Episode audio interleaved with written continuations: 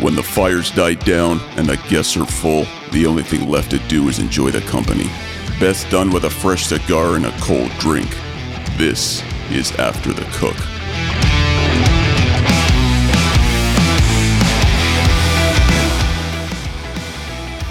What's going on, everybody? How we doing today? It's another edition After the Cook with me, Dark Side of the Grill, and my man, the Barbecue Buddha. I hope you guys are as pumped as we are. This is going to be a deadly episode. How you doing, Oh, man. brother, man? I can't wait. I can't wait. It feels like I just saw you, which I did. I feel like I miss you. So it's sad that we have to wait to record an episode of After the Cook for us actually to talk and get together. But here we are, and I'm so excited to do just that. And we have an awesome guest today, a personal friend of mine, a great guy, a big name in the culinary world. Chef Jason Morse will be joining us later today. But uh, first, why don't we get into uh, how we've been doing in January? It's 2023. We're recording this episode in January. A lot of new stuff going on. What sort of lifestyle changes or commitments have you have you stuck to already in this early part of the new year? Well, you teed that one up perfectly, didn't you? So I'm not much for like New Year's resolutions, new New Year, new me, that kind of bull stuff, right? But Yeah. uh, I've needed a break on my liver. I just I, I knew it was coming anyway, and New Year's Eve was pretty rough. So then next morning, that's it. I shut her down. It's Yeah. what what day twelve, day thirteen now. I haven't had a drop of alcohol. I've been drinking these 12, to bubblies like crazy, coffee, whatever. And because I like doing things simple, I also decided since we're doing this to implement um, morning fasting. So I don't eat right now from 8 p.m. until noon, which is Wow. unbelievably hard, especially when you're shooting content. So it's been a bit weird, but you know it's it's working out. I dropped 15 pounds in 12 days, so All it is what from it your is. face. Yeah, a a lot Your from face my right. looks. I mean, it's insane when we talked to, uh, on the phone, FaceTime or whatever we did the other day. I didn't even know how to process the information. You had like your mustache. I, I thought you grew your mustache, and the, since I last saw you, but no, your mustache is the same.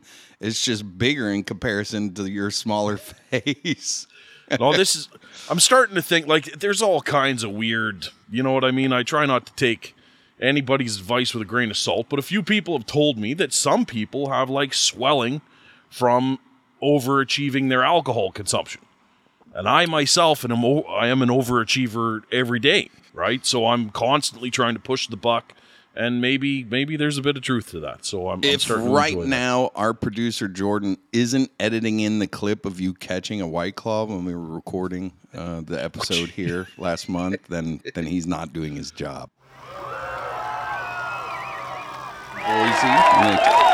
Um, well, no, I mean, it's amazing. And, and I totally agree with you. New Year's resolutions are, I mean, I personally like to live my life. Kaizen is a methodology I read about in the early 90s. It's what uh, Phil Jackson used to use when he coached Michael Jordan. And not to conflate myself with Michael Jordan, but you know, you got to start. You got to start with something, right? Uh, so when you're looking at self improvement, the way I like to look at things is, you know, uh, you can't dramatically overhaul everything because then you don't know what works, right? If you're already doing something pretty well, which you are, I am. I think you know we're we're we're good eggs out there in this field. Um, so how do you get better, and how do you get measurably better that sticks? And so kaizen is this concept that Phil took when it's a Japanese thing. That's where the word comes from, and it means continuous improvement. So his thing was.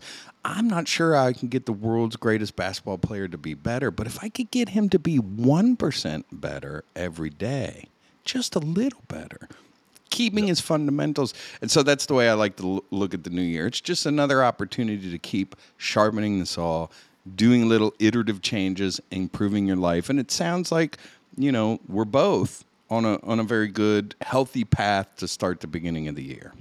Well, one hundred percent, man. You you actually you were the driving force behind that. Seeing how well put together you are now with what what you've been up to, right? Yeah. It, it definitely motivated me to do this as well. And like I was talking to Jordan, and I'm sure you're going to ring in with this one for sure. Like last night was a hard night for me, and I, I just sitting here in neutral, and I wanted to go out in the hot tub and have like 20 white claws and, and a couple of cigars, and I just I was done with it. And I chose like a, a weird little philosophy. I, I'm thinking here, just one more day, right? And I was Yeah. like, man, I could, I could also just watch a, an episode of Yellowstone and go to bed, and then wake up early and do my content. And I was like, maybe I'll maybe I'll just do one more day. And when I woke up in the morning, I was like, my gosh, I was this close to breaking breaking the whole thing, and it really just focusing on that one more day made it just absolutely easy. So And, and and you find for me, my experience, I started November eighth, and it was a weird date, but it happened to be a Monday.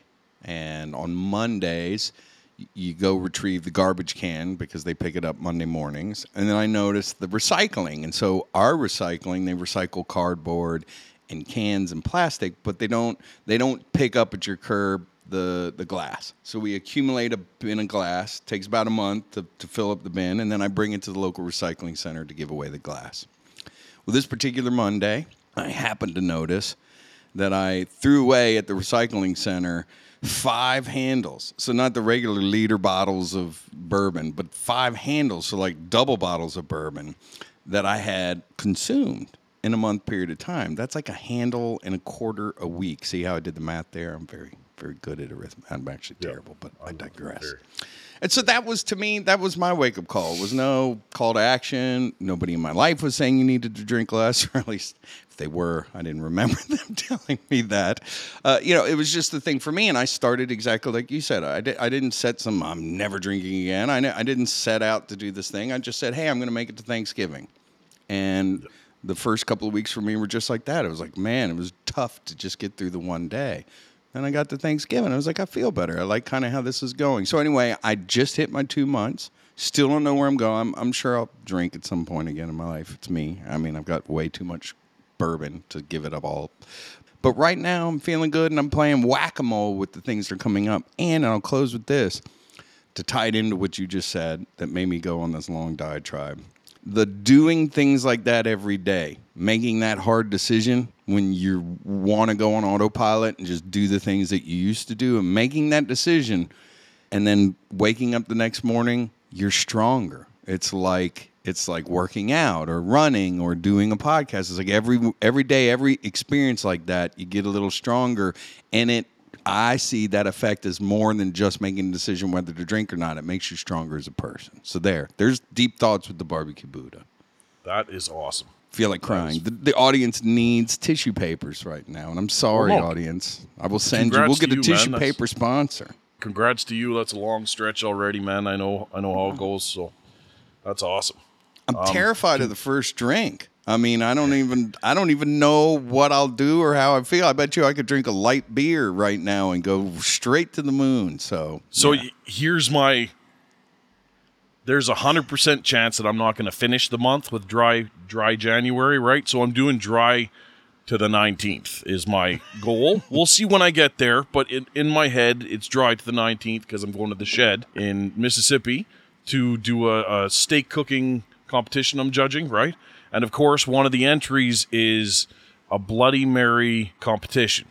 okay. And you know, you know me and Caesars, right? Caesars. Caesars, are also Bloody Marys. Yeah. Well, they have like whole crabs on top of them with Yeah. like a brisket hanging up. It's the So what- shed. So what? What am I going to do there? Like, oh, I'm sorry, you I can't. what? I can't judge that that competition. we know going to be each like, other. "Ah, we know each other well enough for me to be able to cut in here and say, you know, maybe your relationship with alcohol could change. Like I said, the Kaizen. It doesn't need to be dramatic. Maybe this experience, the, the, the 19th, 19 days of sobriety and this strength that you're gaining, maybe it's something you could carry with you and drink slightly less, just 1% less. Maybe make right. one small change that just helps you build a better future. Look at us. We- we- We've pivoted from a barbecue show Yes, and an exactly. overindulgent show. And probably this episode's going to drop in March when everybody's fat and happy again. So nobody, this is going to fall on deaf ears. But kids at home, Everybody, you should. Everybody's drunk. I don't want to hear these bozos. That's it. Yeah, but I mean, you Yeah. know, it's a good. I, I no matter what, m- my relationship with the way I do those things is fundamentally changed going forward, and that's a positive thing, and that's all I could hope for. That's all you could hope for. A little better. Right on. Right on. Well, I mean, you know, that was as stimulating as you could possibly get, but I am really jazzed up for this next guest. He is the face of Ace corporate barbecuing. He's their barbecue grilling expert. He's the owner of 5280 Culinary. You know him, you love him. Chef Jason Morse is going to be joining us next, man. Cannot wait.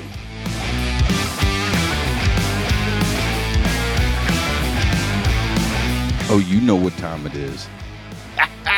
There we go, people, ladies and gentlemen. We got Jason Morse with us today. Chef Jason Cook. Morse. I Chef I Jason treat Morse. Chef Jason like you would treat a doctor. You would never introduce a doctor without saying doctor. So I would never ever address or introduce Jason without saying chef because he is Chef Jason Morse. Chef Jason Morse. Thank Hello, you. chef. Thanks for having me, dude. That uh, intro music, I'm amped. I'm super pumped. I got It's a Red uh, Bull Mel already. and I. Uh, we were here in Florida late night. He picked up a guitar. I was on the drums. We recorded that in a strange late night session. And no, we didn't. It's just That's- royally free music that we liked and used. So, but thank you. A, a gentleman named Lola walked out of the Everglades and, and cut the audio for that. So that's Nice. I like. Yeah. Lola. So uh, you are in sunny Denver. Is it which which side of Doctor and Jekyll is Denver today? Are you on the negative ten and snowy side, or are you sixty degrees and shorts and flip flop side? We are confused today because it started off at like 12 degrees. Mm-hmm. It's supposed to get up to 46 today. Uh, but I'm, I mean, the sun just came out, but give it a half hour, it could go away and we could have tornadoes. I mean, Colorado's pretty bipolar with the weather. So we're on the easy side, maybe. How, how do you mentally and physically prepare to cook with those changes, rapid changes in the environment? I mean, what is your mental prep to do all that stuff? Well, you know, today I just finished uh, what we call Hot and Fast. It's kind of a live Zoom cooking class we do for our ACE associates. And uh, today was griddling. You know, griddles hate cold weather and wind. I had both of those this morning. So you like, I have a thing where I wear shorts the majority of the year and flip flops. And then the minute it's just cold and my legs don't like being cold, then it's boots, jeans. And uh, so this morning I manned up. I put on long socks, jeans, and I just went outside and cooked. The beauty is back behind this collection of grills, we have our little kitchen area. So we do the majority of our work uh, in the kitchen and then go outside and show off the grills when we do our video shots and things like that. So I don't spend a lot of time outside, but um, enough to do, be chilly. you're prepared, right? Yeah, yeah. Now, is this a different location than the one that I was with you? I think this is a new setup for you and Ace since I last saw you Oh yeah, last time February, we were, March. It was February of 2020. I was Yeah. out recording content for an Ace Summer event with Jason. It's the first time we met. And I'm staying with my brother in law who lives in Castle Rock, Castle Pines, right near you. And we would wake up every morning and I was getting ready to go see you for a day's worth of work. And he'd be reading about this thing called the coronavirus that was spreading across in Italy. Yeah. And he was like reading these articles about the way thing. It was the most strange juxtaposition. I'd go cook with you all day and come home and worry about this thing that ended up, you know, we know what happened. being a thing. after that cook, I hopped on a plane and went to Scotland to go make pizzas with Ooni and literally listened to that coronavirus story the entire way out. Uh, about a week later, I got back into New Jersey and Newark, and they were shutting down the world behind me on my way home. When I got back to Denver, within two days, it was lockdown. Lockdown. And I'm like, wow. I mean, it was either good or bad. I could have been stuck in Scotland making pizzas for two years while I was locked down, uh, or home with my family. So I'm gonna say I'm pretty stoked that I was home with my family. Isn't that wild, eh? How the, Yeah, the whole super. world just we actually we had a baby like the month before COVID. So oh, That's. I've never we, put we had we had you know the hospital, the whole nine yards, right? And then as soon as we got out of the hospital, the world shut down. And then we have a fresh baby, you have to go back, you have to do these things. And Yeah. the doctor's like, here's six months of like vitamin D drops, don't come back. And we're like, this is out of the walking dead, man. Like this is Yeah. this is crazy. Like it Did was they consider having a baby an elective surgery? Because remember, during that time, they like shut down. ele- No, I'm sorry, you can't come into the hospital. That's an elective surgery. You're you're on your own, sir. in, in Canada, half the time we have them in the bush anyway, so you know it is what it is.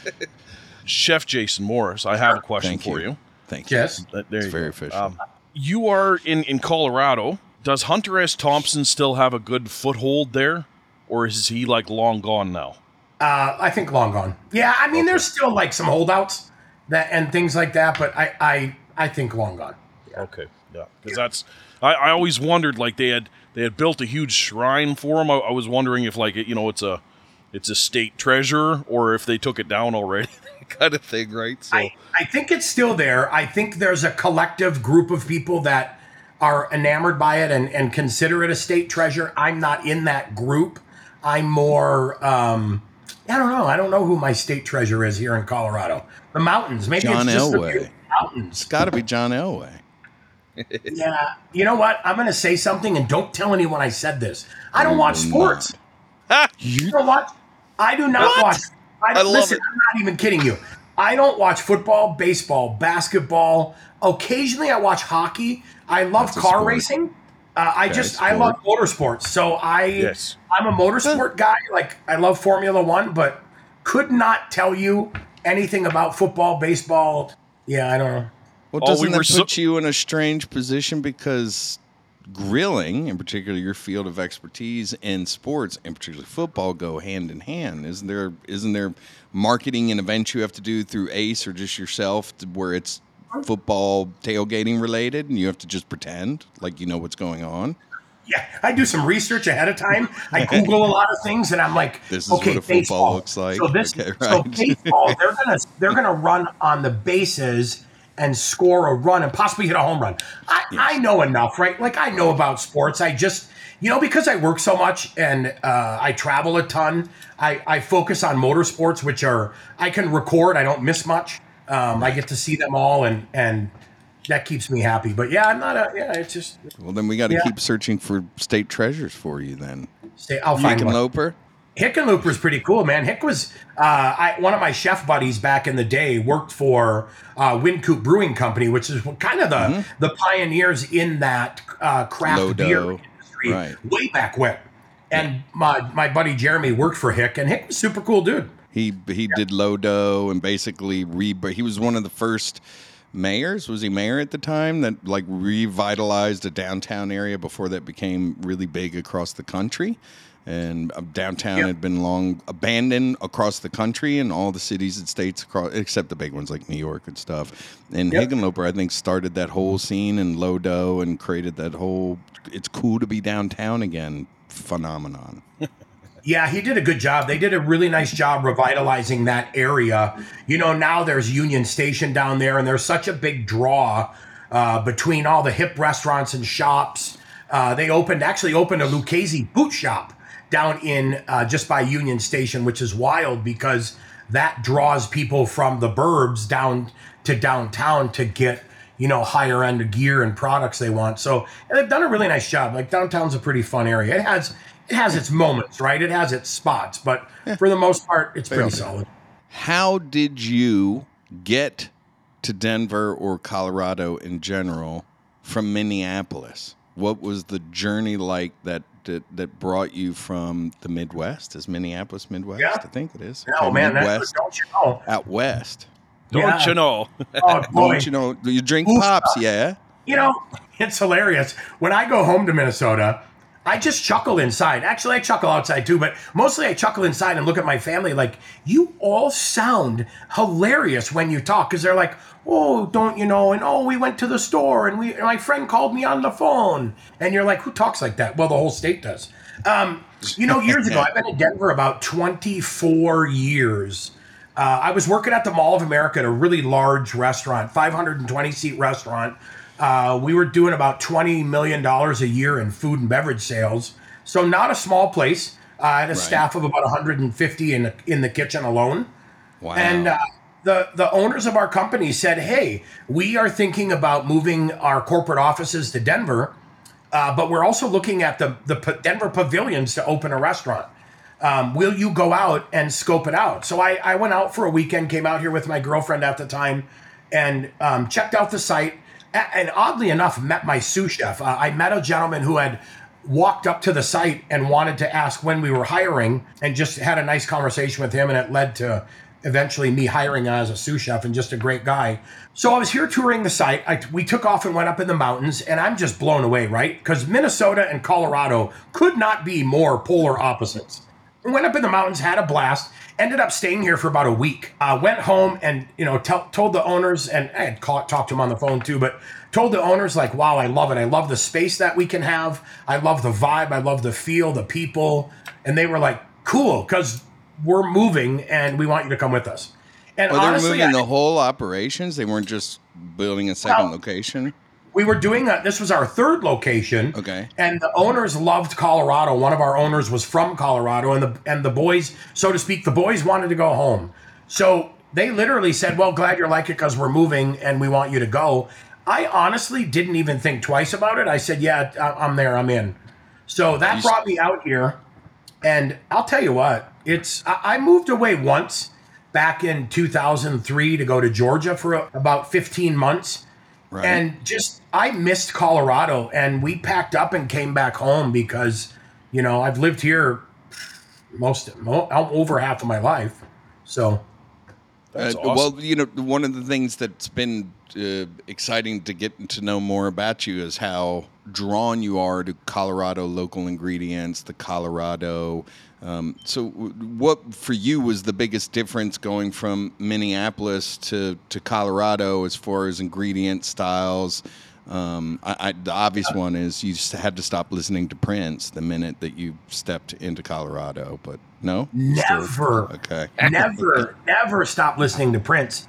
Um, you know, it was interesting when I lived in Minneapolis. We did uh, we did a lot of fishing and a lot of hunting. I love to bird hunt. I love upland game. Uh, and the chef I worked for at the time, when I was a young up and coming cook chef, was all about using local wild game. Uh, we had a meat market, um, a small local butcher shop meat market, and they provided us with our meat, with our ground products, with uh, pheasant, duck, all those types of things. That was super important, but there was never a large movement like there is here in Colorado to really support local agriculture between food, fiber, you know, things raised, grown, and produced. When I got to Colorado, that became such a huge movement. And I remember saying to our Department of Agriculture, like, wow, this is wild that other states don't have this excitement and this passion behind everything being raised, grown, produced in the state they live in. And you know, as a chef in a restaurant that could do 3,000 covers on a Saturday using a lot of product, man, it's great to be able to showcase your local food, fiber products, etc. So it transitioned into it very nicely, and now I work very heavy with Colorado Beef Council, Colorado Lamb, uh, Colorado Department of Agriculture. I produce content for them monthly with one of our featured items. Uh, I work with Colorado potatoes, Colorado pork. It's pretty. It's it's just wild the amount of locality there is, but it's just crazy too because maybe I didn't pay attention when I was younger. Uh, uh, there is a crazy amount of food raised and produced here. Right. What for the people living outside of Colorado is the most surprising ingredient that you found and like to work with that many of us may not know? Well, Colorado potatoes are interesting because people assume Idaho, Idaho potatoes, Washington State, that's where they grow potatoes. Colorado's the second largest uh, potato producer. So I love Colorado potatoes. W- what I learned most of, I, I'm Lebanese. I grew up eating a lot of lamb. Lamb was one of our staple proteins uh, that our family consumed a lot of. When I got to Colorado, I, I learned very quickly that the differentiation between uh, domestic lamb and imported lamb is flavor imported lamb is very predominant in grocery stores because the movement to local lamb wasn't quite there. When Colorado lamb became more popular and all of a sudden Colorado lamb was being requested in New York and Chicago. I mean, it was being served on menus all over the nation.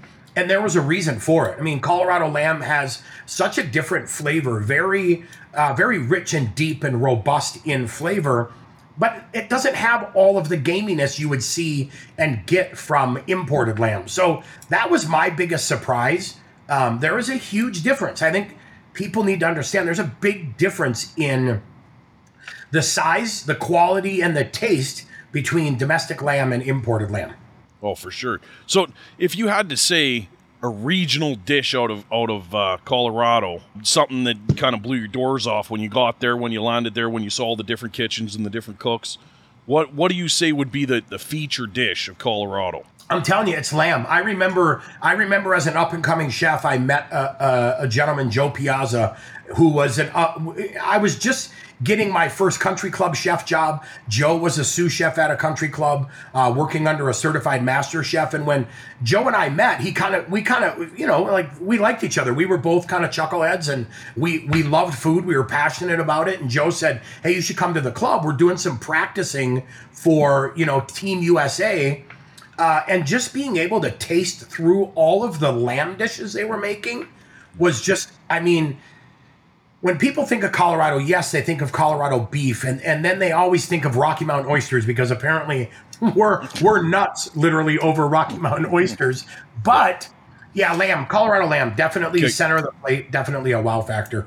That's awesome. So you were talking about uh, the country clubs, right? Yep. If if you had to round up and, and Ace Hardware obviously is number one.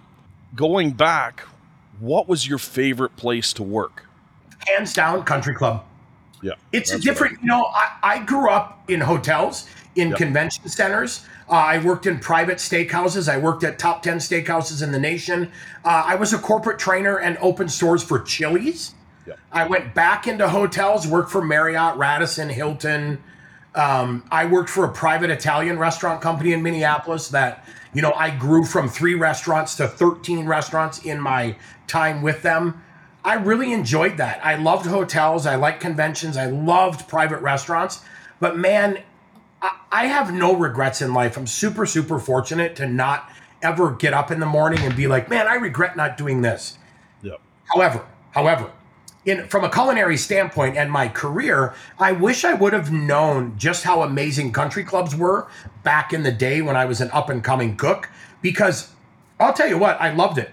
Yes, you work for however many members you have in a private club. The club I was at here, I worked for 1200 members. But think of don't think of it as man, I have to work for these people. I took it upon myself to think of it as I get to work for 1,200 people. My job between my culinary team and my operations and, and food service team is to learn the idiosyncrasies, the nuances, the wants, needs, and desires of those 1,200 people so we can better take care of them. I want to know what kind of cars they drive so we can see them in the lot. I want to know about their kids. I want to know eating habits. Uh, so we dialed that in and became, you know, one of the top clubs from the standpoint of culinary options um, and our ability to service our members. Dude, I, I loved it. I really did. I was, uh, I just enjoyed it a ton. But there was always something in the back of my mind that, uh, you know, I wanted to move up and move up and move up and do better. And the club I was at, the club supported that, but the manager ahead of me or above me was never going anywhere. So that opportunity for me to continually grow wasn't there. And then the opportunity to do what I do for Ace and start a barbecue products business presented itself. And I literally, I, I cut the cord and, and left my safety net and never looked back.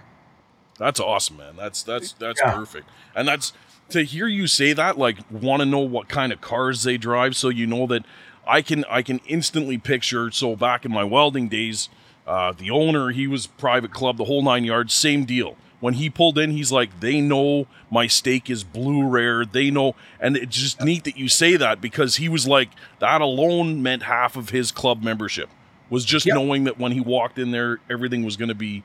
So that's wild. I love to hear that, man. Congrats. We had a That's really cool computer system where each member we would put their the member in, the spouse, and their kids, and then we would put all of the information about them, birth date, likes, dislikes, food allergies. It was a very robust system. So we knew when they ordered, I you know, if I got a ticket and it was an Anderson family, it was, you know, dad, mom, kids, and then we would know, oh, hey, wait a minute. Didn't last time the Andersons were here, didn't their kids want us to change it this way?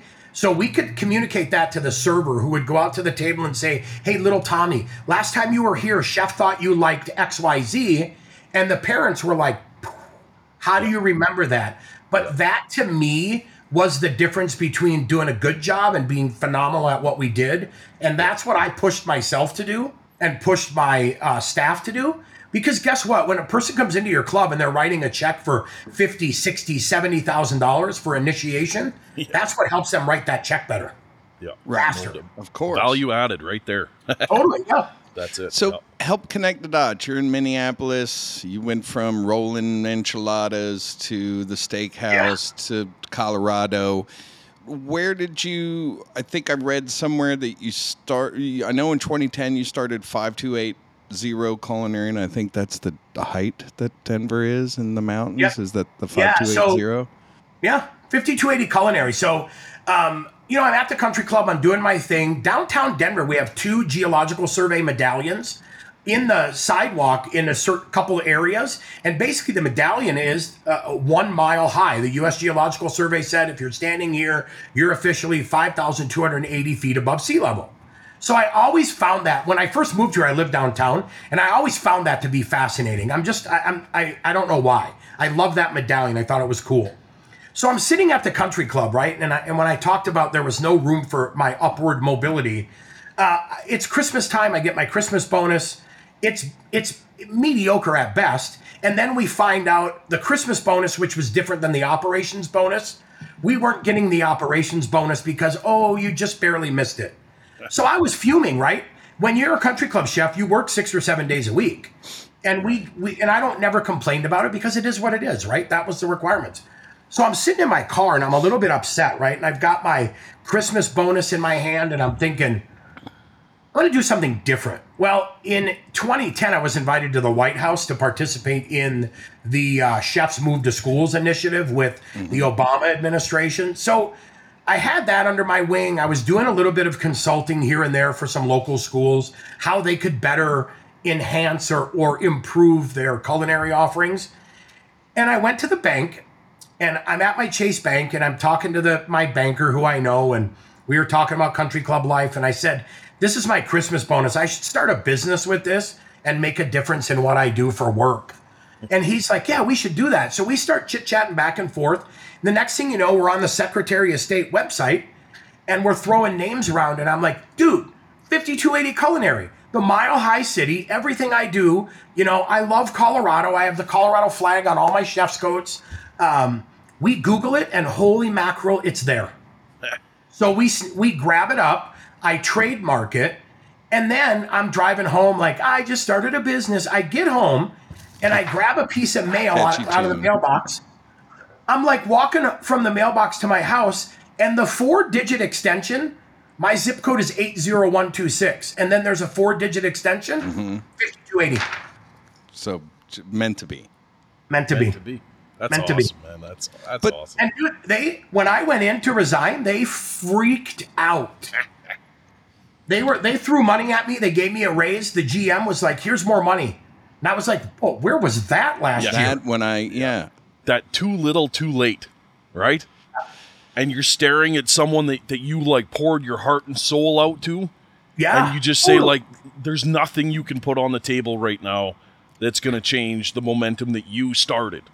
Yeah. yeah, and and- they're just like, Yep, dude, I was pissed. I, I literally was like, I was pissed. Like I, I know the cars our members drive, what they like, don't like. We know their birthdays, what their kids like. Uh, I know what kids have allergies, and you're telling me now that I'm leaving, I'm worth this money to you. So Right. I did what anybody would do.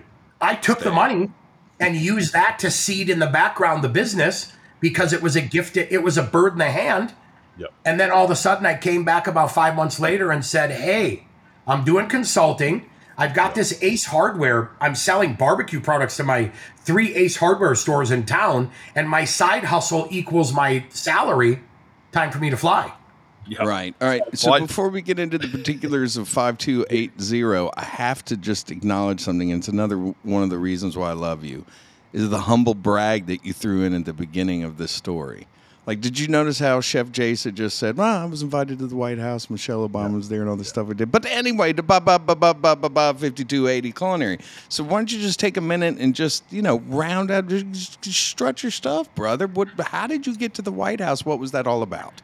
So I had two kids. I ha- I still have two kids, but my kids were much younger. Now they're like snot nosed teenagers, but back then they were little kids that looked at you like, "Dad is my hero."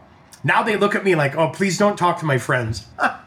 so, you know, I'm a bigger guy. I, I don't always eat uh, perfectly and as uh, the USDA suggests and dietitians, but it was interesting when I looked at the food my kids were eating in school lunch higher in sodium, higher in fat. Uh, and I just felt like I had the opportunity to do something. As the chef of a, a country club, I work for my members, and my members were saying, Hey, you should come to my kids' school and do some cooking demonstrations. So I started uh, doing that for some of the members' kids and, and cooking at their schools. I started doing it at my kids' schools. And my local chefs association took notice of it and there was an opportunity they had sent out through the American Culinary Federation a notice saying, "Hey, we're looking to start this initiative. The Sam Kass and Michelle Obama are looking to start this initiative, and we would love to have chefs be recommended for this." So, myself and about four other chefs from the Denver market were invited to the White House to to participate in this. There were maybe 1,500 people on the south lawn of the White House. Um, I was, excuse me, I was in the third row on the aisle behind Daniel Boulud, his family, uh, right there by the podium with Mrs. Obama and Sam Kass. Uh, it was just absolutely mind blowing. But the cool part was when the country club found out, they country clubs are notorious for loving, they just love their chefs, right? The, the members know you work really, really hard and they love to take care of you. Um, so a member came forward and said, We'll pay for his entire trip. Don't give him, don't make him take time off. We'll pay for that. We'll pay his salary, blah, blah, blah. Airfare. Um, somebody stepped forward and, and paid for it all, my trip. Uh, we went out and just had a blast. My buddy Joe from the country club world, he was there with me as well. Uh, and it was just cool. And it was that spark that I was like, all right, I can do, I can do different, right? So I became a consultant for the Institute of Childhood Nutrition. They're based at Ole Miss in Oxford, Mississippi. And uh, as a consultant for them, I went across the nation to train culinary skills and techniques to school food service professionals. Uh, I went to Guam three times. I trained. Uh, we had Saipan, uh, Rota, all the Mariana Islands flew into Guam so that we could train them. We, I mean, it was just it. I've been everywhere because of that, and that really helped. It was nice because that was my break from the country club while I was building the beginning of the spice business. It was an opportunity to do something different, and it was the opportunity to make an impact and to leave a little bit of a legacy. Uh, and it was fun. It was really nice uh, to be involved in school lunch and to, to try to make a difference. And I think I did.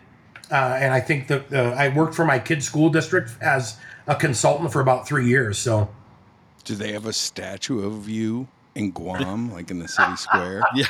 no, like they holding don't. a spatula they- and a plate, you know, or something.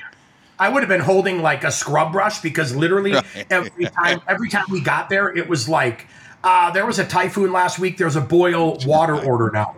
Or I went to the Virgin Islands too for the government, and I get into this school, and it looked like the school looked like the scene out of Chuck Norris Missing in Action. Like the fences were overgrown with bushes and rusty, and I'm like, that's a school.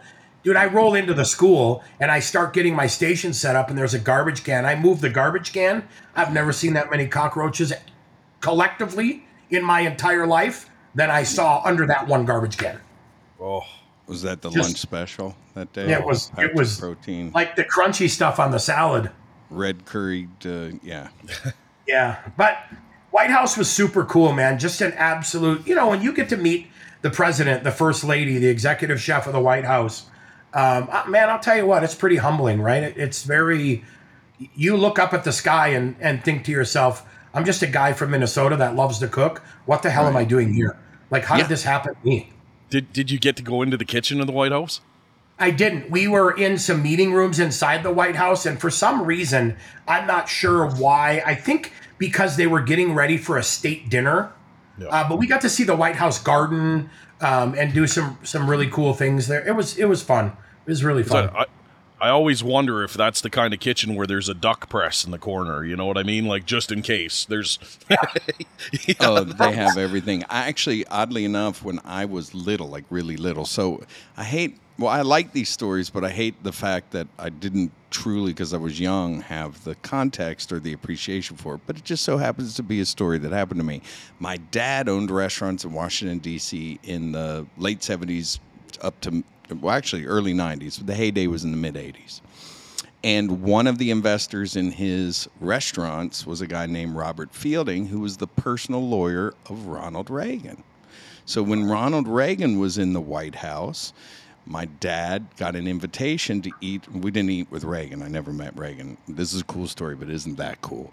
And uh, but I got to eat in the White House, like the dining room with Bob Fielding, my dad's friend, and I got to go into the kitchen. But I was like, you know, I don't know, I was eight or ten years old. I was a little kid. To me, it was like, uh, I can't believe I have to wear this tie and walk around Yeah. in, in this environment. So yeah, it's uh, it's decked out in the White House. That's cool. Kitchen. Super cool. But that's I, I love to hear the stories and, especially cooking for children and changing the way that children eat in Yeah. schools. That's huge, man. Like I got I got two little ones myself, and it, it drives me. I'm not allowed to cook my daughter lunch. She's in, in grade school right now because everything has to be uniform because of allergies and stuff like that. So and and here I got like a wagyu steak that I'm I'm putting in the fridge and I'm like like why can't she take this? I'm constantly with the wife at, at Yeah. why it's insane because I know you know cold pizza. Are you serious? Like that's drives me nuts. But it's good. It's good Well, to know now that you have a people are paying attention. resource. You should Well, you is- should work directly with Chef Jason on a meal program using your ingredients, but yet preparing them in a way that's healthy for Yeah. children in Guam. Yeah, no doubt. Well, you know, interestingly too, in that whole movement, as we talk about local and and and using local products, because of what I did with the schools, we were using local beef when it came to hamburger day or taco meat or sloppy Joe day. We were using local, more local produce. So there was an opportunity for us to, you know, before that ugly food movement where we started teaching people who cares if a pepper's got a, a turn to it, if it looks ugly, it still tastes the same, eats the same, cooks the same. We were getting all the ugly food in the schools and using it just the same. Right. Yep. Oh, that's awesome. So we Yeah. we touched on 528 culinary. Yep. I know you make rubs because I've used a bunch of your delicious rubs, and they are truly Thank you. delicious. Thank you, but you have a, and I know, that it- and I want to get to how you went from that to Ace, and I think that's the next thing. But but while we're on five two eight zero culinary, Yep. um, why don't you tell us a little bit about the service offering, what you do there, what you want people to know about this company that you started, and, and you continue to run this day. Yeah, thank you. It's our it's a, it's our family business. You know, I uh, I started it with a loan from my wife, uh, a little bit of seed money from my Christmas bonus. My wife never lets me forget. She she claims that I've never paid her back that money, which she's full of crap because I've probably paid her back a thousand times over. Um, but it's just it, it's our family business. We uh, we manufacture barbecue products. Uh, I do some consulting. I work a lot with agriculture uh, to help be the conduit between the agricultural uh, ranchers, growers, producers, and con- and consumers to help them understand that getting out in front of consumers uh, and teaching them how their beef is raised and produced. You know, ranchers and producers don't have to hide now I get to be the spokesperson for them to help uh, you know consumers understand a day in the life. Uh, we do consulting work. I do the Ace barbecue products that we sell at Ace, uh, and then we do content creation. Which you know, thanks to COVID, prior to to COVID, we were doing fun little videos on our iPhone, right? And we thought we were all fancy, and now you know I've I don't know, twenty-five, thirty thousand dollars worth of lights and 4K cameras and editing software, and uh, now you know content's a huge content is king. Just like you, you both of you guys create some amazing content. Uh, we try our hardest to create content as well that translates anything we do. I mean, I create content monthly for the Department of Agriculture.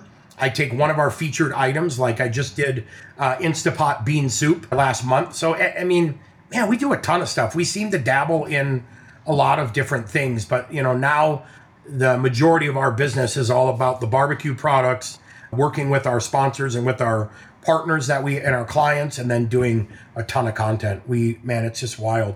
Content never ends. It's it's crazy. Well, it's it's funny you mentioned that too, where we went from COVID now to where content is. When when you see little Billy, he's 17 years old and he's got a YouTube channel where he records himself shooting video games, and he's got thirty thousand dollars worth of gear. You better believe, like we've all got to Yeah. knuckle up now, man. It's crazy, crazy the content coming out and the and the just Yeah. just the perfect perfect stuff. It's it's Do you, it's do you wild. remember? Do you remember back in the day when you told people you had the newest, latest, greatest iPhone, and you were shooting all these videos, and they were like, "Whoa, that's crazy! Are you serious?" And now it's like you would be blown away if you saw the four different Atomos monitors I have with the three different cameras and overhead rig and this and that and you know uh, remote so you can fire all of the cameras so you can be a, a one-man band it's pretty wild to think where we came from and now all of a sudden where i think where you have to be if you want to continually elevate the content you know Yeah. Go ahead. I, I'm definitely going to circle back and, and hit you up personally about the, the bridge that you're building between agriculture and stuff. Up here in Canada, I work with Alberta Beef, exact same thing. There's such a gap between the ranchers and the consumers. It's just a, it's it's like football fields wide. And when I'm doing events, uh, I did uh, the farm fair in the winter. I pulled my rig out and I cooked the farm fair right out front. And and the actual ranchers were there. They were all competing with their cattle, and to see that massive gap, we had people from Friesen Brothers and and our local uh, grocery chains, right? And they they don't even talk. They're in the same room and they don't even talk. And here I am. I'm the guy who cooks it. I'm like, why aren't you people dancing? You guys have so much to do here. It's Yeah. yeah. It's I, I can imagine it, that must be a wild place to sit in the middle i- in a, an office setting and all. Oh, that's awesome. I love to hear that. we just uh yeah it is it's really wild it's it's it's nice because agriculture community are such amazing people i mean i just love them to death you know they care so much about their animals their produce i was just with a group of chefs at a potato expo so the entire united states of america all the growers and producers came together here in denver for a potato expo uh, there were some food network chefs that i did a competition with and it was wild. Another humble brag. Did you see Yeah, that? sorry. That's why I love this guy. Love Sorry. this guy. Be, but the interesting part was we all commented to each other how awesome it was for potatoes to take the center of the plate because it's always about beef and pork and chicken. And here we are showcasing a commodity item that people spend a lot of time and effort to grow the best potatoes ever. And we Yeah. get to showcase it on the center of the plate. Did you think well enough advance so you brought your own like sets of eyes and lips and noses and stuff for all the different potatoes? You know, I I brought the Mrs. Potato Head stuff by accident. So I took a different spin when it came to how fast I can build Mrs. Potato Head. But I mean, she looked pretty solid. I, I have to say, I did a good job. Hey, you know, It's hilarious. but you dress her up in a skirt steak and she's good to go. That's. Could you imagine walking up to that that show? The big sign out front, no Irish. What does that mean? That's yeah. yeah. Come on that's now. So there you go. Segue into the the Food Network, man. That's that's perfect. I, I would love to hear about that.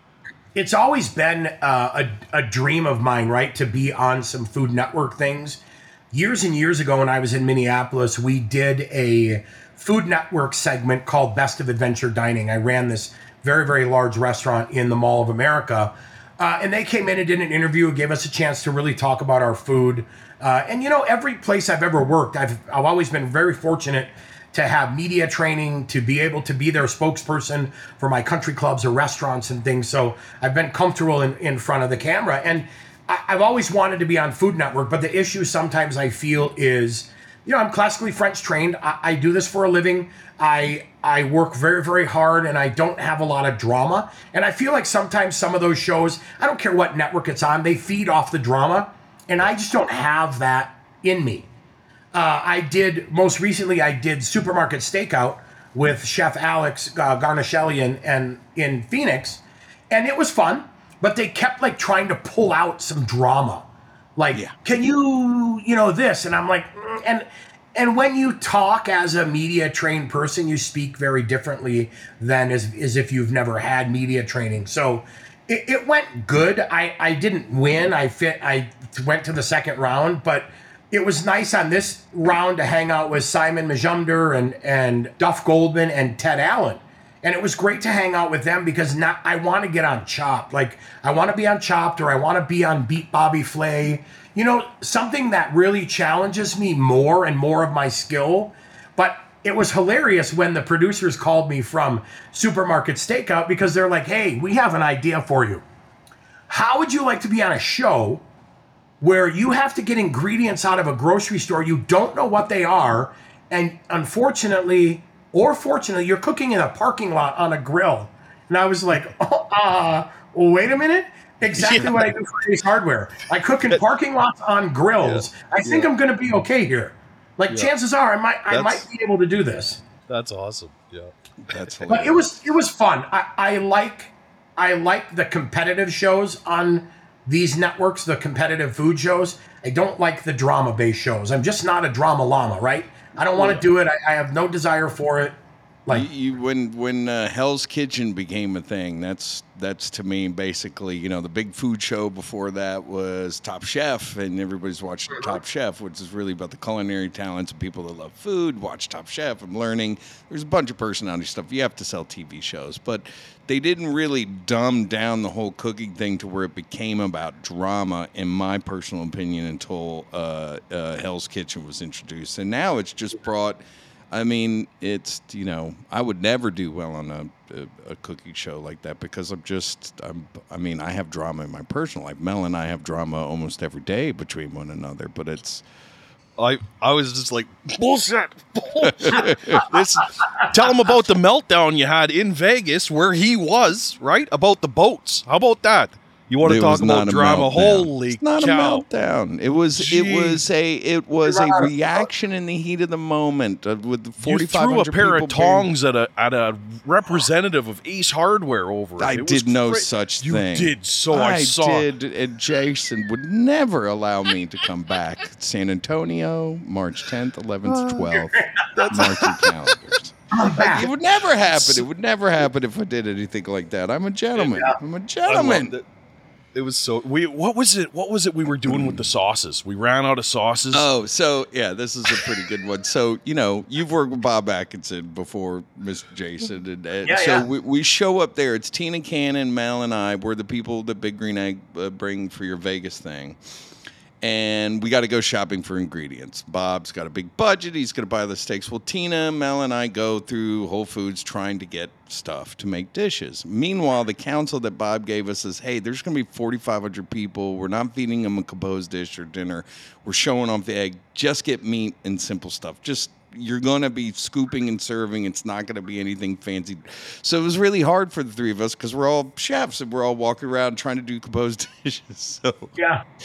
Mel and I came up with this amazing idea to we're just gonna get prepared sauces, right? And you know, I I don't even do you remember the sauce? But we just picked up these random sauces that we were gonna serve on the what were the sauces? a bals- uh, we had a balsamic like glaze, a balsamic glaze and uh, a what was the salad other one? dressing. It was yeah, like, and a like a sesame salad, salad, dressing. So we It would was- slice something that we put, you know, like an Asian flair or, or a Greek flair on there, and we'd serve it out. Well, between Mel and I and our BS that we could tend to talk with one another every now and again, we're pretty good at it. We like the epic stories that we build in these sauces, and all of a sudden we started noticing between the story and just the environment in Vegas at the time, people would be bringing people back. I brought my friend back. He's got to try this sauce. I told him this was like the best sauce. we, we And by go- day three, Mel had this whole story concocted about, you know, I built, I stayed up all night long in the hotel room making it. It was the No, we- most fun I've had with the BS story in my life. we had gone to Emeril's restaurant the night before. Huh? And we had said that we ripped off the recipe for this sauce from Emeril himself and recreated it that morning for the Yeah. Ace Hardware It's staff. blue cheese. Oh like- yeah, that's right. It was the blue And- cheese dressing yeah. with the balsam. You're like, it's blue cheesy, it's cheesy. It was great. It was, it was, it was We're some look- amazing BS. we're looking around at all the vendors, right? And there's like little lines everywhere. Then you look in front of us, and it's like a hundred deep and, and it's still piling up, and it's Crazy. all for the sauce. It And the was sauce, they hilarious. keep going. We're, we're, we're here to try that Emeril sauce. And Mel's like, you know, the saucy sauce. I stayed up last night. I mean, meanwhile, there were two bottled sauces we combined. So don't I tell sous me. vide cooked it in my bathtub in my hotel room. Yeah, it's, it, it was crazy. So that's was the good. drama part. Is I don't know. There's drama. It would be good There's Food drama. Network drama right there. Yeah, they would love that though. Do you have another network appearance coming soon? Do you have any inroads to Chopped or uh, Beat Bobby Flay? Well, you know, I did I did suck up to Ted Allen pretty good. I mean, if there's one thing I can do, I'm a pretty good kiss ass. And uh, I made sure that I, you know, I offered to carry him back to his room. I offered to go get his coffee. I mean, anything that I could do. Yeah, I just, you know, we just had a nice conversation. I said, hey, you know, I would love to get on an episode of Chopped. I have his contact information and, you know, I'll follow the the avenues, but I think that'd be a blast. Um, I would, I'd love to do that, and and not for the notoriety. Uh, I'm not a media hound. I mean, it's nice. That's a, a byproduct of doing it. I love to do it for the personal challenge. I mean, for me, you know, being able to keep sharp with my skills. Uh, you know, I'm not in the kitchen every day, right? I'm not in the kitchen serving 500 meals a day. So it's nice to always keep your skills sharp and uh, continue to be relevant.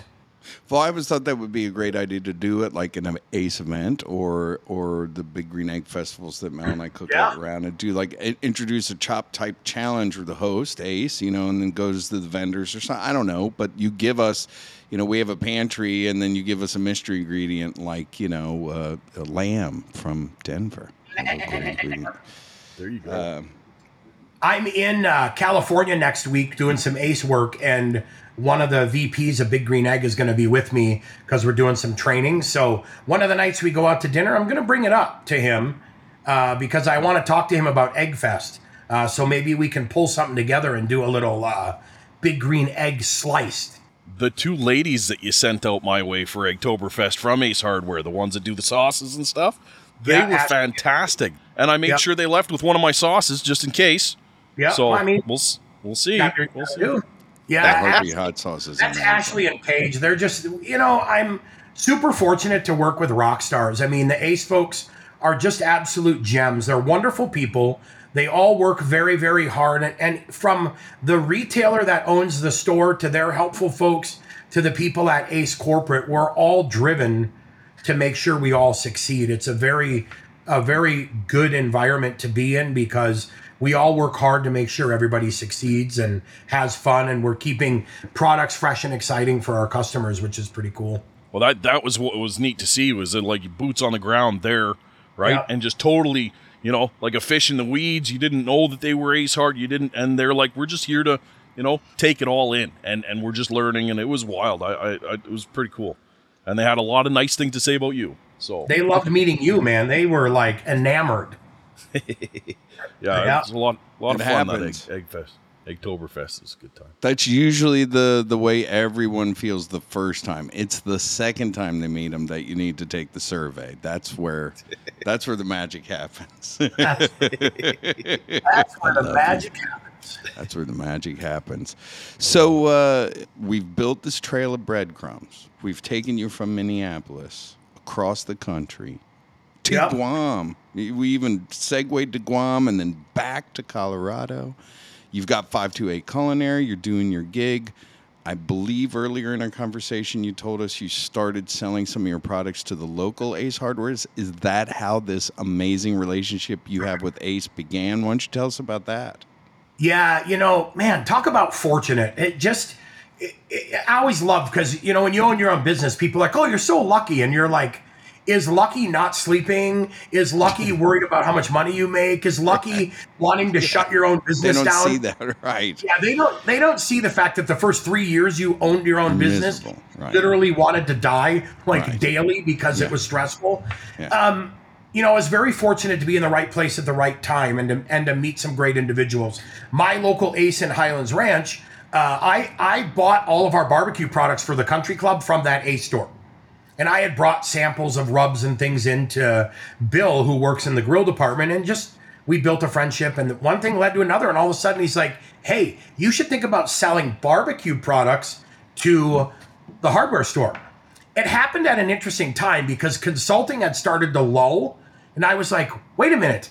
I have to keep revenue flowing now because I own my own business. I can't Right. I can't not work. So Right. I added the barbecue products and did five rubs and we had some success that summer and I was like, "Oh, cool. Fall we had some more." And then I added brines, turkey brines. Uh, I thought we were living large, man. We sold 72 bags of turkey brine and I was like, "Psh, "This is the best thing ever." Right.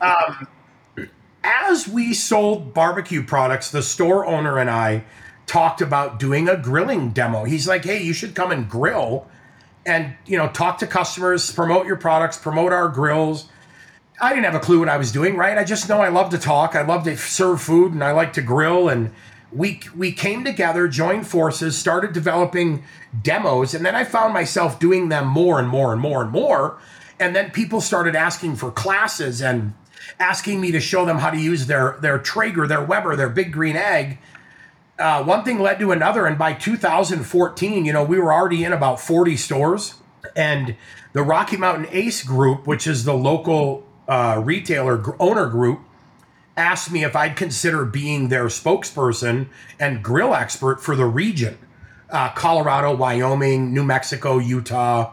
Uh, and I said, I would love to. Didn't know what it meant, but I would love to.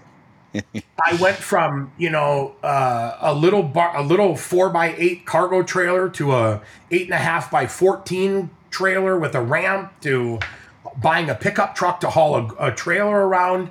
And then as we progressed more and more, Ace Corporate started watching what the region was doing. And they said, What's going on? Why are you guys constantly selling more and more and more grills? And no one else is. Like they're selling, you know, they're doing 2 to 3% growth. You guys are seeing 10, 12, 14. They all were like, It's this guy. It's it's Chef Jason. We have this guy. And I was like, Whoa, whoa, easy. Like, don't threaten me with a good time. Stop it. Nice. Yeah. Uh, so in 2016, I met with Ace Corporate. I went out to Chicago and, uh, you know, I got called to the office, so to speak, and was nervous as crap and went out there and talked to them. And um, they were like, What are you guys doing? How is this working? Um, and it started off just a little like we were both trying to get to, to, to feel each other out a little bit and understand what we were doing, but not give up too much of what we were doing. And then it just happened. We just started, uh, our products went into one Ace warehouse. By the end of my first Ace convention in 2016, they had us slated to take our products in all the Ace warehouses. Uh, now I think our store penetration, we're up around 3,000 stores that have our products in their stores. And Ace Corporate in 2017 started asking me to do uh, a little bit more work for them, doing some Facebook Lives about barbecuing and grilling, uh, doing some featured things. And then eight, in 2018, it was full on, you know, we'd like you to be our national spokesperson, which I did. It, it, it was weird. I, I mean, I'm a chef. I'm a guy that loves to grill. And then here's a multi billion dollar corporation with now over 5,200 stores saying, we want you to be our national spokesperson. Like, we want you to be the face of Ace. Uh, and I'm not going to lie to you. Uh, I when that happened, I may have had a little cry in my pickup truck after that conversation because that was freaking. It, it's dude, it's it's crazy, man. The amount of trust that Ace puts into me to help drive barbecue sales for our associates and our retailers is massive. We shoot a ton of content. I do a lot of recipes. Uh, back back here, we do live Zoom trainings. We are going to do 10 of them. We'll have done 10 of them this week by Friday afternoon. I did a Zoom cooking class this morning. I'm doing another one this afternoon. Always showing them new skills to build. You know, it's interesting. Back in the day, 16 and 17, Ace wanted to hire all of these barbecue spokespeople to come into the stores. And I was like, why can't we build them within the chain so that we have, you know, just a much better represented group of people? And now I'm excited because we get to work with you guys at events. You guys are professionals. You do this professionally. You have a lot of fun. You love what you do. I'm excited now that that is coming in and, and grill manufacturers are, you know, bringing you guys in to do stuff because it's cool. And that's what our retailers want to see. Let me tell you, you you've definitely you've you've broken the mold, man. It's it's everyone knows. Thanks, everyone knows Jason. Everyone it's wild what you've I accomplished, appreciate it. man. I appreciate it. You know, Oh, I keep my I, I keep my nose clean. It, it's I have a spokesperson contract with Ace Hardware, which is great because it's a reminder of the things that they don't want you to do as a representative of their corporation. Yeah. But it's also good because it's things that you I wouldn't do anyways. Yeah. You know, yeah, I love guns. I love hunting. I like all of that. I rarely, if ever, post anything about the above. I don't talk religion. I don't talk politics. I don't get pulled into people's things. I just Yep. sometimes hold your head high and, and move on. Well, I have to say that's uh, you know uh, I've given you uh, lots of praise today, all well deserved. But that's one of the best things you know for me as the, what I do. You know, I knew Big Green Egg was sending me out to your neck of the woods to work with the corporate chef. I didn't know. I, you know, you, you walk around with like I don't know. I'm not a corporate chef. I don't know what I. You know, what's he going to be like? Is he going to be protective? Is he going to be this? And Yeah. you couldn't have been any more nice, welcoming, comforting. I mean, by within five minutes before we even started shooting, I felt like I'd known you a long time. So uh, your your demeanor, your openness is also awesome. Your professionalism, your knowledge about the product, the different products, Ace. But the thing that that goes without saying, which you were just touching on, is the ability for you to juggle all of that which some people might find as immense pressure. I'm a representative for a multi billion dollar. I can't say X, Y, or Z or do X, Y, or Z. And you make that seamless. You make it easy. It's it's not like it's a struggle for you or that you say it's or you're navigating around things or you make other people around you feel like you can't say this you can't do that you have a natural way where you just handle your business in that way and look really great and it makes those around you do the same thing so kudos my friend you're a great Well, choice yeah, for ace You. Yeah, thank you. I appreciate it. I, I appreciate that very much. And I remember the first time I met both of you guys. You know, when you came out, I was nervous too. I'm like, what's he going to be like? How and you know, and we jived like right away. We both had that good vibe, and and I watched some of your stuff, so I kind of understood your personality a little bit and how you operated. And you know what I love, dude? By the end of our our first day together, you're like, love you, man. We gave each other a hug. Uh, and from human to human, and Mel, you and I have done the same.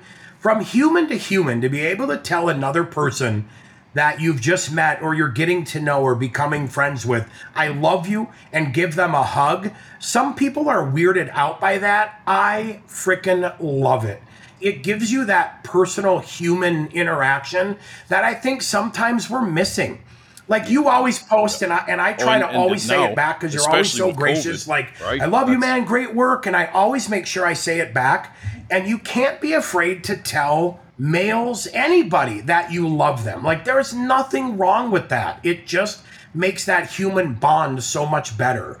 You know, we all do the same thing. I'm not intimidated by you. You're not intimidated by me. it's We're not like- a zero sum game you don't Yeah. have to lose for me to win all all Yep. water floats all boats or whatever that theme is come on jordan help me out here send me the right Same phrase thing. i don't know yeah, what i'm water saying floats boats. That's it. That's Uh, well, the, the the question on the top of everybody's mind right now, watching at home and listening on uh, all the, the things and the things and things. Sorry to Yeah. steal your thing. Um, who'd you like better, me or Mel? That's a lie. Um, on Mondays, I like Mel. Tuesdays, I like you. You know what? I love you guys to death, man. You're both such uh, warm, gracious individuals who love to have fun. You know, it's it's the world we live in is a shit show sometimes. And to be able to have fun, working hard. I mean, you guys grind harder than anybody I know. The grind that you guys have between your workloads, uh, your traveling, your family, your personal time. Uh, I watch you on all social media and it's amazing. But the best part is you're always laughing, smiling, and having fun. And that is that's what rebuilds your soul. Yep. Well, that's. I mean, if I could speak for you, Mel, I mean that's what the two of us immediately connected, and we're work hard, play hard people. I mean, we Yep. work harder than anybody around us at these events all day long. We're the last ones there. We're the first ones there. We're cleaning, we're cooking, we're serving, we're talking, we're selling, we're doing all that stuff. But then when the lights go down and everybody's gone and we're sitting there relaxing, we're having the best time. There's no like, okay, it's time to wrap up and go put ourselves on ice. It's now part two begins, and and we were like that. We still are like that, and and uh, you're a very similar soul, my friend. Have Have you ever burped an egg before? and I got no response from him when I sent that video when you were here. No response. So I've got to hear the story. You so I love the fact that like, and I think that was before we ever met. And mm-hmm. I love the fact that you felt comfortable giving me shit, knowing that we we both knew each other shit. on social media and we kind of understood what we were like. And Mel's like, I'm firing shots over the fence today. Like I'm going over the border and I'm gonna ask this rat bastard kid if he burps his big green egg. You know, it's it's it's when you're a spokesperson for a large company, right? we have a legal department and our legal department wants to make sure that some things are said consistently so that at the end of the day our customers are protected and they don't have an incident that resulted in me not saying something so i burp my egg it is ingrained in me how i do it and i'm laughing because mel's like you burp your egg do you realize I've cooked on eggs for 814 years and I've never burped an egg? And he first time I meet him, he walks up, he's like, he, "You're cooking tomahawks at one of the ACE conventions on the egg," and he, he's like, "Come here, come here, check this out." Walks up to the egg and he's like, "Whoa, it's open!" And I didn't burp it, and I'm just sitting there like, dude. oh, I know. Rob Rob keeps me in check like you wouldn't believe. He's like, "We don't deep fry on our egg, Mel. We don't." Like that's please yeah. stop putting. Did he know, tell you the story that happened to me? I was at Atlanta filming. They had just released the wok. I had a couple of wok recipes they wanted to film. I was down there shooting at, uh, with Rob, and I you know, cameras, sound, Ramsay's, the whole thing. And uh, I've got the wok heating up with oil in the wok and I didn't burp the egg. And the egg was like, you know, getting wok hot. It was like, you know, 500 degrees at this point. And I and they have this, Rob, if you're watching, they have this on video somewhere and I'm waiting for the day for them to drop it. I literally opened the egg at once and a giant, not a small, it wasn't like flame licking. It was a gigantic flame ball erupted from the egg totally singeing my eyebrows, my arm hair, and everything, and they got it all on video.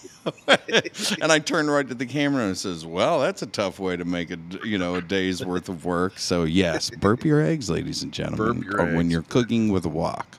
Yeah. Do you remember if, if, during COVID when we did the Facebook takeover and and Big Green Egg invited me as part of the Facebook takeover? Oh yeah, that's right. And I did wok fried ribs in coconut oil. And Rob was like, seriously, after the fact, he's like, what is it with you guys and frying in your wok in your big green egg? And I was like, dude, it just seemed like wok fried ribs were amazing. Yeah. And he's like, oh my God. Yeah. Yeah. No, I, I, I did I did a big one where I did Nashville hot chicken in their Dutch oven using using that inside of the egg, right? And and Rob was like, We're not gonna share that. We're not hundred percent. We're not putting people. Every Tom, Dick, and Harry's going to start like, like, burning their house down. Like, yeah. stop it, Mel. That's yeah. You know, one of the questions that I don't think either one of us got to ask you, but in closing, I think we both want to know. Um, you've done a lot. You're a person that's disciplined and driven, and you've you know you've always been thinking about the next move. What yep. is the driving force behind you? What is what is it that gives you so much inspiration to pour yourself into your career this way? Where do you find that inspiration? You know, it's it's that's a deep question, and I'm glad you asked it. Uh, when I look inside at me, uh, years and, and many years ago when I was a kid, I didn't have the best life growing up. It wasn't easy. Uh, I had a brother that passed away uh, from cancer when I was six. He was my best friend on earth. Uh, loved the, loved my brother to death. We played Name. Legos together, Boy Scouts together. Uh, that that that hit me in the gut, man, pretty solid. And my mom then became my best friend because a lot of young little boys love their moms to death, right? And then my mom passed away from cancer when I was like 12, 13. And that was another oh. blow to me as a, a young individual. My dad wasn't the nicest person. You know, he was angry, he was mad. He lost a son, he lost a spouse. Uh, and I seem to be the recipient of a lot of that anger. I found happiness at my neighbor uh, Gordy and Lorraine's house. I helped them. I mowed their grass for them, and Lorraine was a chef for a classically French trained chef for the governor of Minnesota. And uh, I used to stand on a box or a, a, a bucket at her butcher block counter and roll croissants and she'd teach me how to cook eggs and I really was fascinated by that and it was such a happy place for me to be at their house because I was away from an environment that wasn't nice and wasn't fun. Uh, and I discovered, you know, my family, uh, we love to eat, man. We are eaters. Like, we eat a lot. And we all would meet as a family every Sunday and go out to brunch. And when I was 15, I joked with the chef who was running Sunday brunch, like, I want to come and work here. So I started really young, you know, uh, admiring the hustle behind the culinary team and the person stocking the buffet and stacking the plates and bussing tables. And the kitchen, I, I immediately found my happy place. You know, we're all, I always joke like in a kitchen, it's full of misfits and degenerates but yet we all come together because we're crazy. We love to work hard. We love to have fun. We love to banter the ever living crap out of each other. But at the end of the day, uh, you're able to to go home and be friends and talk to your staff lovingly. Um, I found my happy place was in a kitchen. That's my therapy. That I will tell you honestly. Um, growing up, you know, in an abusive parent situation and um, losing your parents and then having uh, being uh, basically adopted by your grandparents who then raised you that's not always a good thing for your brain. That that could send you in a tailspin. And yep. kitchen is my therapy. It's my happy place. It's where i find so much joy and happiness. It's a lot of work. Uh, i work really really hard at what i do but man when i get up in the morning and i see my task list of things i have to do I just chuckle because I get to I, I have my kitchen back there, my happy place. I get to do what I love, every single day. And you know, I'll tell you uh, uh, something my my dad said to me when I was in my early teens that I would never amount to anything. You're never going to amount to anything. He was angry, right? My dad was angry and and and now that I'm older, can I blame him? No. But in the back of my mind, I always thought I'm going to prove. I'm going to prove to my family I'm going to prove to everyone who's taken a chance on me and given me an opportunity that I won't let them down. I don't intend to, you know, I'll never let Ace down. Ace will never have a scandal. It's just not how I do things. So, what drives me is this insane desire to constantly want to reinvent myself, to be new and fresh and exciting every year, and to never let those people down anywhere along the way who have um, helped me out. Uh, I worked for a chef, uh, Mike Moros, years ago, and Mike was my first real executive chef, and I love Mike to death. He's just he he took me under his wing. He made me more of a, a chef than he can probably ever know. But when he left and moved to a new job, I worked for his sous chef who got promoted. And man, I'll tell you what, he wasn't my chef, and I gave Michael Braden a really hard time. I didn't treat him nice. I acted like an asshole. Uh, I just wasn't kind to him because he wasn't my chef. And I'm sitting at Johnson and Wales in Charleston, South Carolina, about my fourth day in school, listening to my. I was in French regional cuisine, listening to my chefs talk and talk and talk, and I it like, ding, the light went on, and I was like, wow, I'm an asshole. Yeah, I'm like everything Chef Mike Braden was trying to tell me was only trying to make me better. So I put the quarter in the phone. I call the hotel. I ask for the chef's office. Mike answers. And I'm like, hey, chef, it's Jason Morse. And he's like, oh, I didn't think I'd ever hear from you again. And I said, I got to tell you quick because I'm in between classes. I'm an idiot. I am sorry. I gave you a hard time for no reason other than I was an idiot. I know you wanted to teach me to do better, to be better, to cook better, uh, and and I didn't take full advantage of that, and for that I'm sorry. And I, that was when I was like 20 years old. Mike Moros and I still talk. Mike Braden and I still talk. He's the corporate chef for General Mills. Wow. And chef, I call him chef. Every time he messages me on Instagram or Facebook or likes my post, I just smile. I smile because I'm like, I got over myself. I realize that there are people out there that are trying to help you and you should look at all of that equally. Right. And I just like I'm so fortunate that Chef and I still talk. I still address him as Chef because he was my chef. Yeah, I just have that drive and that desire, dude, to never let people down. I got my family, know. my wife and my daughters, the companies I work for, my own business, my own brand. Um, you know, you guys, when when you asked me to do this, it, it I, don't want to let you down. We, we we obviously want to have fun. We want to touch on things, and you know, it's um, I got to ask, and if Yeah. this is too deep, just say it's too deep. But you said it, so I'm going to ask it. Is your dad still around, and has he seen the success so he knows you did make something of yourself? you know, it's um, he's not around. My dad passed away many many years ago. His wife, you know, called me and said, "You got to come to Florida." They were snowbirds. Um, I, I spent a little bit of time with my dad. He was kind of on the way out, and and I'm not sure if he knew I was there. And then when he passed, they were in Minneapolis. I went home, uh, saw my family. You know, my family, my dad's side of the family, I don't really talk too much. Uh, we never had that relationship and bond like I have with my mom's side of the family. Uh, my dad, my, my dad's wife told me, your dad was proud of you. Your dad, you know, loved you. Your dad did this. Uh, and and unfortunately, you know, I didn't uh, I didn't mend things with my dad before he passed. I still harbored a lot of ill will because when when the world was shit, I needed a dad, and what I had was someone telling me I wasn't good enough. Um, so she said he he knew what I did. She said he knew I was successful and was so so proud of me. And I said to her, he should have told me that.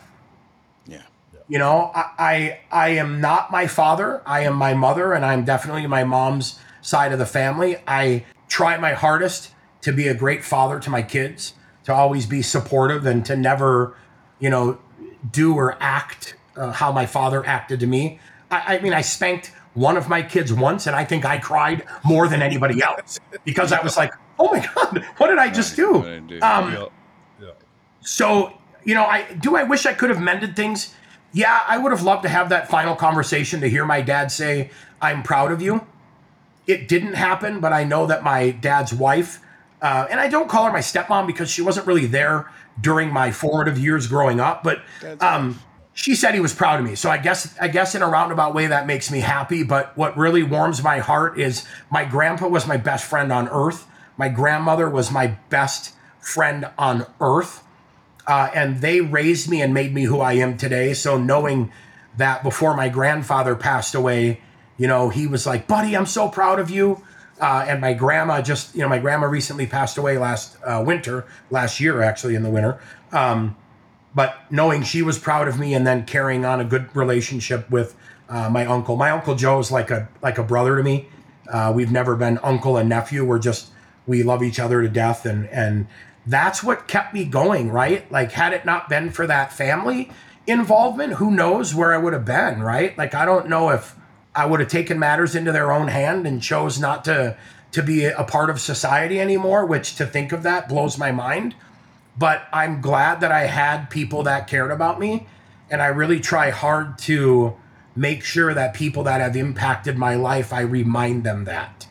You know, the the folks at Ace Hardware, I love them immensely. I love them to death. And it's so crazy that even when we text, you know, a couple of the marketing people that I've become good friends with, they're like, "Love you, buddy," and I'm like, "Love you back." And it's it's it's girl, boy, man, woman. Like it, it's it's meant as a a term of endearment. Yeah. Yeah, and it's totally you said family. when we met. You met. Yeah. It's Mel, family. so. that that's a testament, man, because like people feel that. You know what I mean? The the the first time I met you in person, that was it. It was we we we we touched on a on a heart to heart level, even though it was in the middle of a crowd of a million things and our heads full of a ton of stuff we have to do. We had that instant connection, and it's awesome that you wear that on your sleeve, brother. That that is exactly how you survive this thing and overcome everything and and you do that very well and i really appreciate you still Thank being you. that vulnerable and that open because it, it definitely it moves planets man it moves mountains so i Yeah. appreciate that Thank you. Uh, you know, I'm I'm pretty open about it because I, I'm I'm appreciative of what has happened to me and where I am today. And I remember the first time I met you, Mel. You know, like you, I walk up and it's like bear hug time. That connection between you know, when you give another human a hug, you say, I love you to a human. I love you, brother. Um, it is such a powerful thing. People just don't understand it. And that's what I love about the two of you being able to just have that connection on a whole different human level makes it such a beautiful, beautiful thing. man, don't ever hesitate to tell people you love them because you just don't know, right? You just don't know what tomorrow brings. Uh, and man, freaking give people hugs. People love hugs. Give them a hug. Yeah. They're Well- not illegal. You can do it. I know I'm going to close this interview out by saying I love you. I really I love you appreciate your time and your story is a powerful one. I mean, I got really choked up there at the end. I need to go take a spritz or something after this episode. I'm pretty moved, uh, and it just further endears you to me, to us, and uh, you're you're a good egg there, Chef Jason. I love you, brother. Thank you, man. I love you too, and thank you so much. Love you too, Mel. Thank you guys for uh, having me, man. I I remember the first time you did it. I was like, oh, I had FOMO. I was like, I want to be on that podcast. like these are the coolest guys on earth, man. Uh, and you said the time's coming. That when the time's right, we we, we got you. Uh, so I really appreciate it, man. I I um I appreciate the opportunity to tell my story and and you know, if anything, just be that reminder to people that no matter what's going on, reach out to those that love you and find that that opportunity to be better and to surround yourself with people and I'll tell you what if anybody ever wants to talk with me about adversity or just need a shoulder to cry on or an ear to to chew man reach out to me and and let me know how I can be of service so Awesome, brother. And yeah, like to, to finish it up, do you have anything you want to plug? Anything coming up? Anything you want to promote? Social media. Let- how could people let- find you know, you? yeah. Uh, follow me at Chef Jason Morse on Instagram, uh, um, and and support your local uh, everything, and not just Ace Hardware, but support local everything. Uh, when I'm a small business owner, right, and you guys are small businesses as well, the more we can get people supporting that small business, that is the lifeblood. You know, it, it, it's catchy that they always say you're not helping a corporation buy another jet, you're paying for someone's soccer lessons. But it couldn't be any more true. And now, in the environment, in the economy that we are in, it's so, so important to really hunker down and support those that support you. So keep growing your communities. Um, don't complain about things. Get out there and be involved. Like the only way we are going to make the world a better place, giving free hugs, telling people you love them, and getting involved. So stay true to yourselves. Uh, at the end of the day, you are your own brand. So don't compromise. You are who you are for a reason, and that's what God made you. So be a badass. Thank you, Chef. Thank you, Chef. Thank you guys. Appreciate it.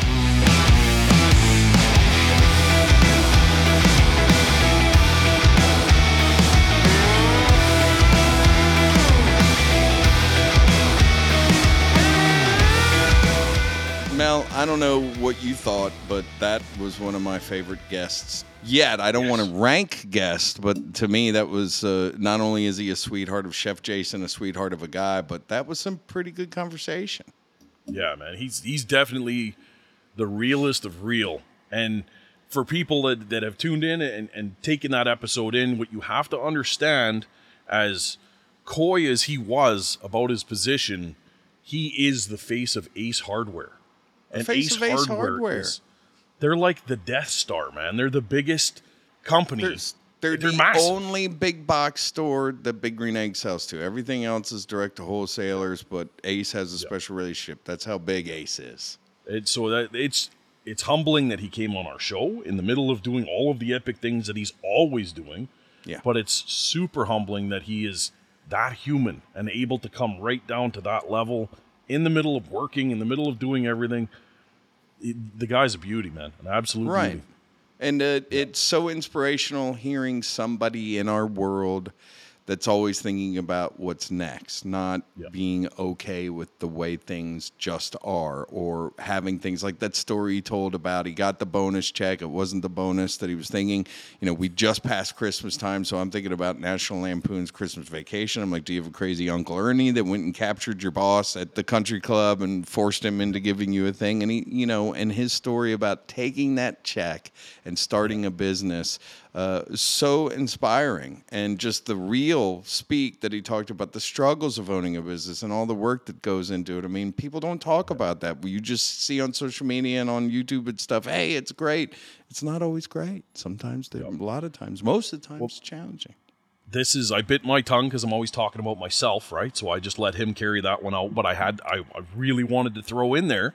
I understood exactly where he was coming from I did the same thing, right? I built Elvira at work, knowing full well that I was done, man. and I was like, this bonus, all right, okay, and I'll just keep my smile on my face, build an entire smoker, roll it out, and then quit. Like that's Yeah. yeah. I'm glad No, you I- I- waited till our wrap up to talk about Yes. yourselves. Yeah, that's good. that's Should I say So something there- about myself now, or I, I don't. try You're to keep it about the guests? And ladies and gentlemen, Buddha has a second book coming out. If you didn't read the first one, the second one has more stuff to read. more stuff to read. So get ready. Oh yeah, and I just found out you're not coming to my book release party because you're so important and busy. Unlike Ship no, no. Jason, I bet if I asked him, he would be here in a heartbeat, even if he had other commitments. That's I'm how not- much he loves me.